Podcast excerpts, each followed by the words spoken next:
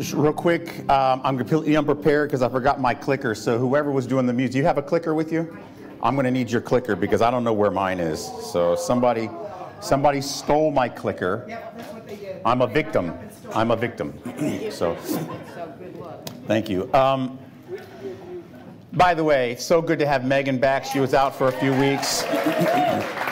I mean, no offense, Johnny. No offense, but she's better. She's better. Yeah, she's better. no offense.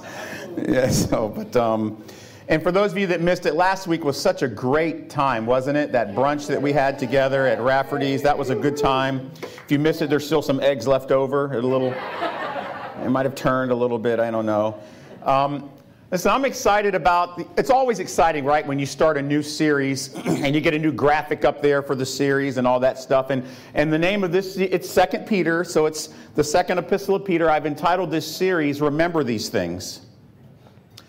And uh, number one is things to remember. So, I mean, I'm not very creative, but as we get into this, you're going to find out that there are some very important things that you, as a follower of Jesus, can never forget. But if I put you on the spot right now, like if I brought you, I'm not going to, but if I brought you up on the stage in front of everyone, I said, okay, give me the five most important things about Jesus that you need to remember. We have a little hum in there, Mike, if you could kind of look at that for me. Five important things about Jesus and his teachings that you need to remember. Could you name them? See, when faith is challenged by friends, or by family or by the world, how competently, confidently can you recall those important things? Are you able to give, based upon these important things you should remember, a reasonable, rational, logical summary of defense of the teachings of Jesus? Why they are reliable? Why are they trustworthy? Can you remember important things to enlighten those who don't know the truth and also at the same time encourage those who do? Look, of course, one person can't know it all.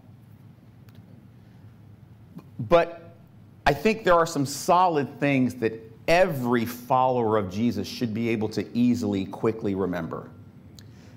Things that are critical to our confidence our ability to be these royal priests that Peter was talking about in his first epistle. Royal priests in a world that is hostile, that wants to corrupt us. And that's what Second Peter is all about. And if you'll see here, this is actually not our passage for today, but this is the key verse for the whole book of Second Peter. This is it right here. Here's what Peter says Therefore, I intend always to remind you of these qualities though you know them and are established in the truth that you have, he says, I'm going to keep telling you even though you already know it. I think it right, as long as I am in this body or as long as I am alive, to stir you up by way of reminder. In other words, translation, to annoy you. Since I know that the putting off of my body will be soon. As our Lord, this, this is amazing as our Lord Jesus made clear to me. That's back to a reference from Mark 13 that we studied so long ago. And I will make every effort so that after my departure, you may be, be able to at any time remember these things. Isn't that beautiful? See, Peter wanted his readers to remember the teachings of Jesus the ones that Jesus personally taught him. And what we call this is the, the, the teachings of Jesus that are pure, the pure teachings. We call this a, a word orthodoxy. Let me break it down for you. The word ortho means straight. The word doxy means teaching. So orthodoxy means straight teaching. Orthodoxy is critical to remember. It is the opposite of heterodoxy, which means crooked teaching.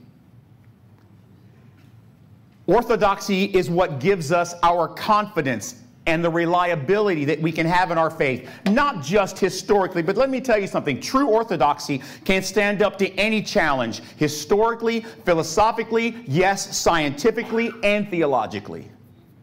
If it can't stand up, it is not orthodoxy because it is not from the mouth of Jesus. Orthodoxy, straight teaching, shapes our core values. It shapes our priorities. It shapes our lifestyle as royal priests who do what? Proclaim, live with integrity, and live with industry.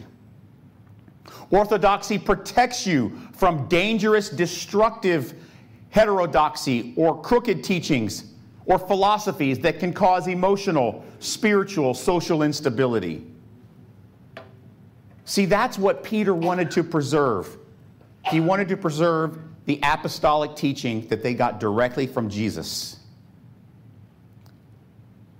Second Peter was written to remind the church about orthodoxy. Here's our passage from this week, chapter 2, or 2 Peter chapter 1, verses 1 through 4. Simon Peter, a servant and apostle of Jesus Christ. It's not, we're not going to preach on that, but understand how he starts. He doesn't say, listen, I'm an apostle. He says servant, humble, servant and apostle of Jesus Christ, to those who have obtained a faith, this is beautiful, of equal standing with ours by the righteousness of God and our Savior Jesus Christ. A faith equal to ours. Who's ours? The apostles. May grace and peace be multiplied to you in the knowledge of our God and of Jesus our Lord. His divine power has granted to us all things that pertain to life and godliness through the knowledge of Him who called us to His own glory and excellence, by which He has granted to us His precious and very great promises, so that through them you may become part, mm, partakers of the divine nature having escaped from the corruption that is in the world because of sinful desire. I'm just going to be honest with you. I, when I was trying to break down how I would start this, I said, there's no way I can preach all four verses in 30 minutes. So we're going to go 45 minutes to an hour. No, I'm just kidding. We're not. We're going to stay.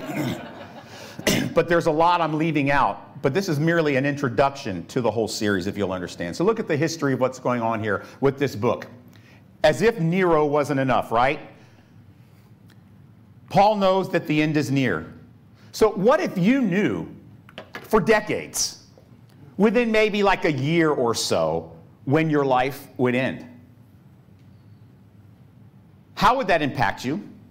Would it shape what's important to you? Certainly.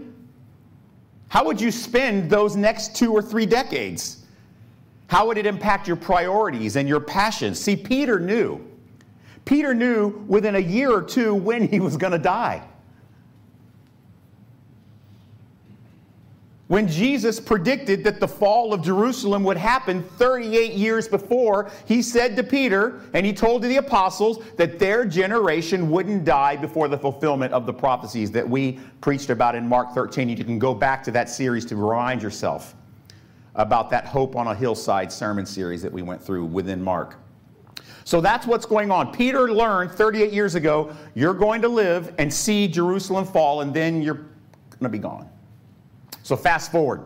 Peter's already written the first epistle around 64 or 65 AD. Now it is between 66 and 68 AD, right within that time. It's right before the fall of Jerusalem in 70 AD. The time is ticking, the clock is coming. General Titus, the one who, who led the siege of Jerusalem and later became emperor, General Titus has actually begun his trek toward Jerusalem.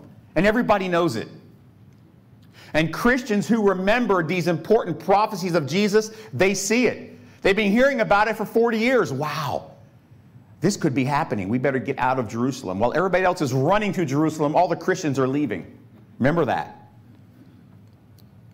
And between Titus and Nero's persecution, Peter knows his life, as he put it, in the body is nearing its end.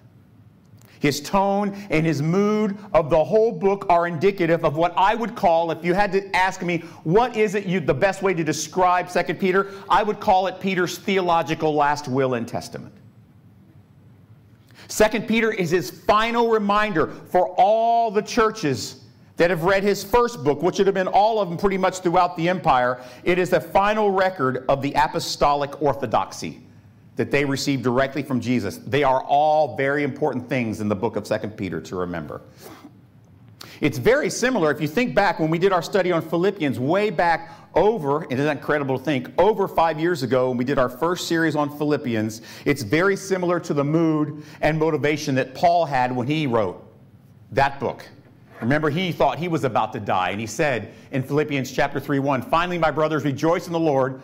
To write the same things to you is no trouble to me, and it is safe for you. That's what Peter or Paul was doing. He was saying, Look, I'm going to write it to you again, over and over again, and it's not troublesome to me. I want to do it, and it is good for you to keep hearing these things over and over. That's exactly what Peter is doing in 2 Peter. So you get that, right? The tone is very similar. And then Peter outlines the new enemy. See, Nero wasn't the only weapon Satan was using against the first century church with his persecution, his bloody persecution. Satan was also using false teachers that spread this heterodoxy, this crooked teaching. These were dynamic teachers, by the way, influential, intelligent, who called themselves, oh no, we're followers of Jesus, but they were corrupting the teachings of Jesus and the apostles. Matter of fact, they denied the concept of divine revelation of truth from God. No, truth is not objective, it's subjective. It's whatever comes to you. Get rid of all this idea that there is one truth. Don't even worry about the Old Testament teachings anymore. Yes, Jesus quoted them, but he really didn't mean to say that they had authority. Just forget about the Old Testament. They also rejected uh, when Jesus promised he would return. They rejected the return of Jesus, dismissing the concepts of any type of eternal spiritual accountability for sinfulness. Don't worry about accountability for sin. the gospel isn't an answer for sin, Actually, what they taught was the gospel was a way to achieve a greater plane of spiritual existence beyond the physical world. These teachers lived and promoted a hedonistic lifestyle, empty of any evidence of transformation. They embraced what, what we call today moral libertinism. Don't worry about sexual purity. Don't worry about gluttony or drunkenness or stealing. Just indulge yourself. Why? Because Jesus and the cross and Him dying on the cross really wasn't about payment for sin. It's merely an object lesson teaching us that this physical world means nothing. It's not real. It's a mirage. Stop worrying about the physical world. Grace isn't about forgive. Oh, they believed in grace, but they didn't believe it was about forgiveness. Grace was a release from the burdens of living that tiresome righteous life the apostles said that we should live. Jesus frees you from all that. Do whatever you want, don't worry about it. The cross has released you from the burden of fretting over what is moral or immoral. And churches throughout the empire had been infiltrated and corrupted by these false teachers, seeking to corrupt the orthodoxy of Jesus and the apostles. You know what it is it's really the same false teachers that we addressed, if you want to go back and get refreshed, in our series on 1st, 2nd, and 3rd John. Remember that? The Gnostics. This is sort of proto Gnostics. Right before the Gnostics, these are the forerunners of Gnosticism. And frankly, it's the same stuff we face today. Truth is relative, it's not subjective, it's not objective, all those things. It's the same false teachers. And you know what's interesting is these false teachers that have risen up they're part of Peter's warning in 1 Peter. He says there's an adversary constantly seeking ways to destroy your church. so that's the history of what's going on with 2 Peter, what motivates him, what's happening. Let's look at the, uh, the spiritual or the theology side. I want to talk about escaping corruption. This is an important thing that he wants to remind them. He says, listen, you need to remember your standing. And verse 1 is a beautiful reminder of a core teaching that we learned in 1 Peter, and that's this we're all equal in Christ. Whether you're Jew or Greek or slave or free or man or woman, whether you're an apostle or you're not apostle, there's no one who has faith superior to another. Through the righteousness of Christ, God sees all of us as equal, regardless of our experience, regardless of our knowledge. You know why this reminder was important? Because these false teachers were claiming that they had spiritual superiority. And that's why they could justify their immorality. they had had a special revelation, and they mocked anyone who tried to live life like the apostles had taught them. You poor, pitiful, stupid people. Why are you trying so hard to be righteous and moral? Don't you see all that stuff? None of that matters. You're wasting your time. You're so silly. You should be like us. You're wasting your time with all this proclamation, all this integrity, and all this industry. Look to us. We have the message of true liberty. Peter says, ignore that nonsense. Your standing with God isn't beneath them. In fact, your standing with God is equal with mine and all the other apostles. We're all the same. So that's the first thing he wants them to remember. Remember your standing. Then he wants them to remember their nature. He says this His divine power has granted to us all things that pertain to life and godliness through the knowledge of Him who called us to His own glory and excellence, by which He has granted to us His precious and very great promises, so that through them you may become partakers of the divine.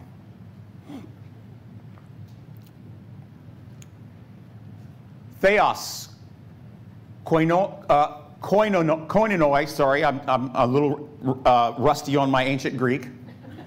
Phuseos, that's the phrase. It means a partner or companion with the divine. This is a beautiful, simple, unique phrase that occurs nowhere else in Scripture. This is why I continue to believe, I believe that Peter, while Paul was the most educated disciple, I believe Peter was the most intelligent. He comes up with short, pithy little things like this. I mean, what he said in 1 Peter, it took Paul all of Romans to say, and Peter said it in five chapters. And he, then he comes up with phrase, I could preach on this, partakers of the divine nature, for a year. Don't worry, I saw some panic attacks starting to happen in there. Relax. Peter reminds them that through Jesus, you have been given this new nature with new priorities, new motivations for life. This divine nature that you have become a partaker of is the result of you being called by Jesus, the great shepherd, into his flock. It is not just association with the church, it is actual transformation. When Christ called you, his divine nature transformed your spiritual DNA and a new life within you that sets you free. Not to the life that the false teachers want you to embrace, but a life free from the moral corruption in this world.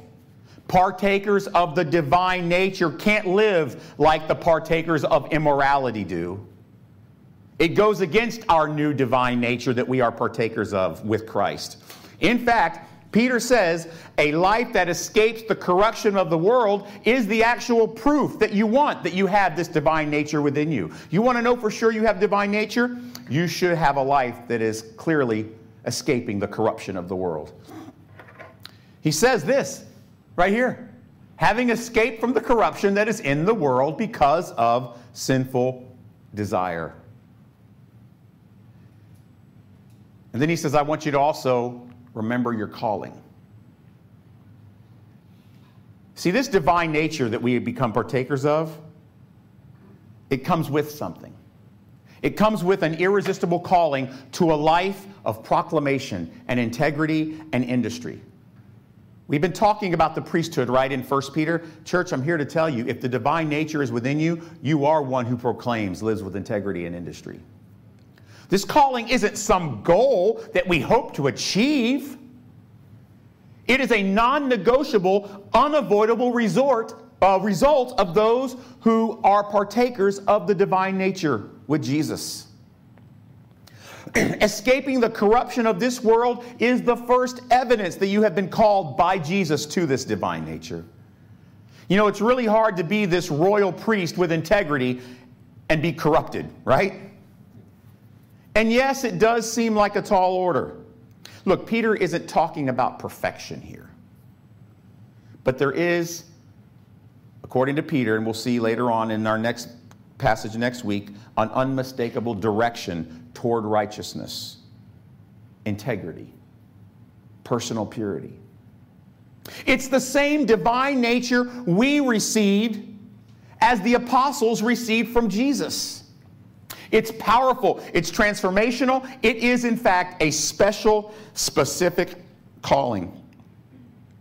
That calling will result in a life of integrity, compassion, proclamation, sacrifice. People willing to choose discomfort for the sake of the kingdom.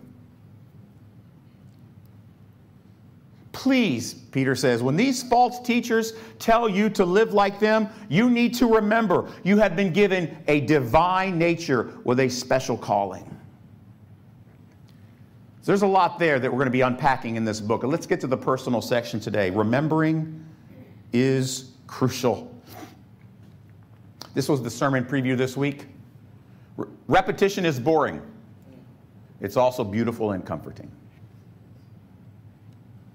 Paul says, To me, to write these things to you is not troublesome, it is good for you and me.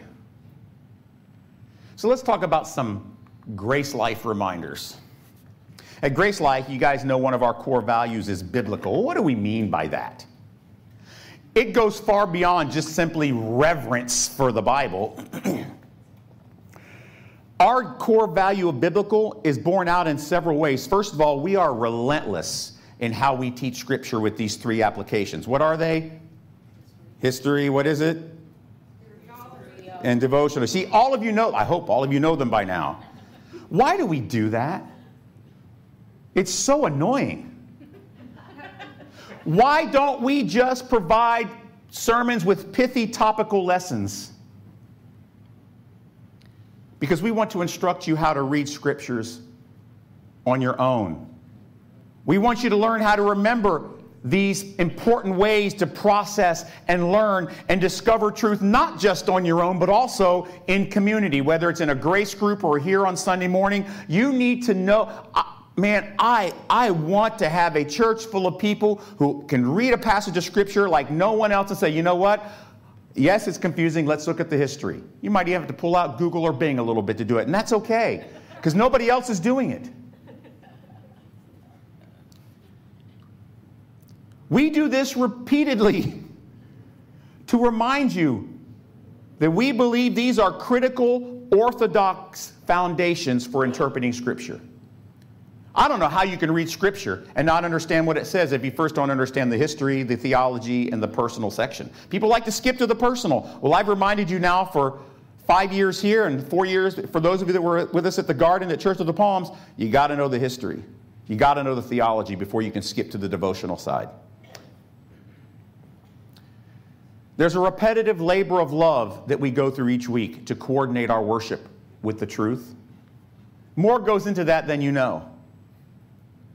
We keep meticulous record and organization of everything that we have preached or taught in video and audio for your easy reference. There have been many of you that have asked me for notes. I'll send you any notes we have from any sermon for a fee. No, I'm just kidding. It's free, completely free. But you know what? There is also very important orthodox themes that we repeat constantly at Grace Life, like the definition of joy the supernatural satisfaction with the presence of God over anything else. Faith is a. See, I love that. That's awesome. We also let you know repeatedly that we are chosen by God. We didn't choose Him, He chose us. We repeat these things so much, some of you even roll your eyes. But there is a reason because they are important things to remember. Look, our goal at Grace Life isn't to produce a group of debaters who win arguments, although that's fun.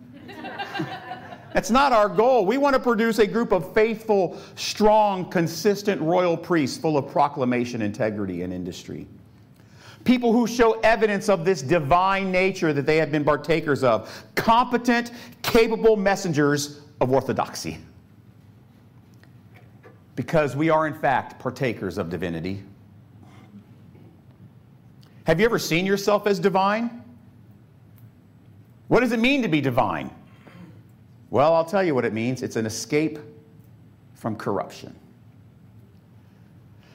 I pulled a verse from Colossians. Paul does a good job of explaining this here. And you who once were alienated and hostile in mind, doing evil deeds, can anyone relate? he has now reconciled in his body of flesh by his death in order to present you holy and blameless and above reproach before Him. That's what divine looks like holy, blameless, and above reproach. Partakers of divine nature aren't perfect. But remembering these important things will have an impact on your life, there's no question. Because the world's corruption is everywhere. It's surrounding us, it's constantly trying to infect us. You think COVID is infectious, the world's corruption is far more contagious. But you know what's great? If you are a partaker of the divine nature, it will not allow you to be overrun by the world's corruption. Our calling results in a life more in line with our divine nature than the sensual nature and the selfish nature of the world around us. The divine nature of Christ creates actions and priorities and morality in line with the orthodox teaching of Jesus and his apostles.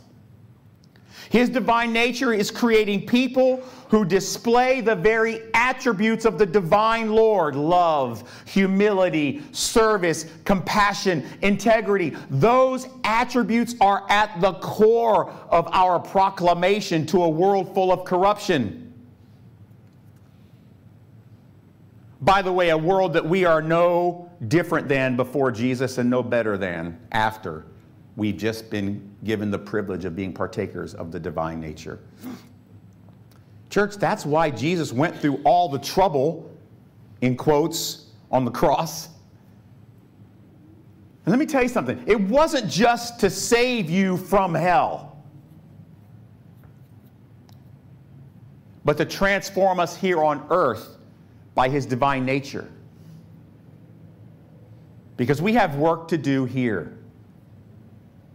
He gave us, through His Spirit, His divine nature so this world won't corrupt and overwhelm His church. That's why orthodoxy and remembering it is so important. It reminds us of what the transforming power of the divine nature will look like in our lives. Look, this is not about religion. Repeating these things isn't about knowledge. It's remembering what God truly wants for us to escape the world's corruption so that we can be the best possible priests that we can be. That's why we must remember these things. Why we must constantly be reminded, even if we already know them, these teachings of Jesus. And when he calls us to be partakers of his divine nature, he has given us what Peter said everything we need for life and godliness. But unfortunately, we do often forget over a week, don't we?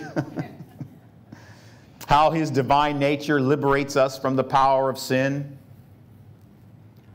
We forget sometimes on Wednesday or Thursday that we have everything we need to live powerful, influential lives of proclamation, integrity, and industry.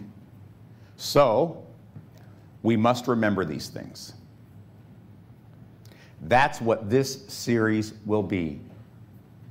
Maybe eight weeks, maybe 20, no, just eight to 10, something like that. we are going to compile for you, starting with what we saw today, a crucial list of things that you need to remember. Heavenly Dad, we are thankful for truth.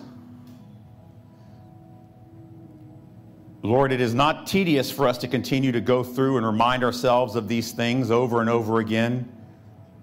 Lord, help us to get to the point where we love talking about these same things over and over because we need to remember them so that we can escape the corruption of the world. And Lord, this, this miraculous thing about being partakers of the divine nature, it's pretty crazy.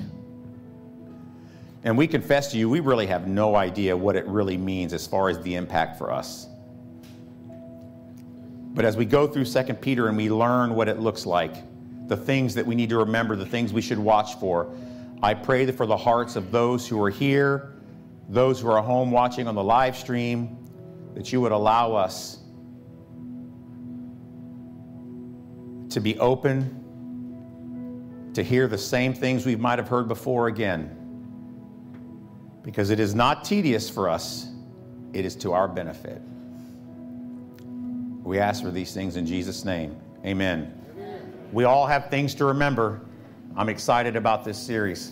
You guys have a great week. Don't forget to come back next week.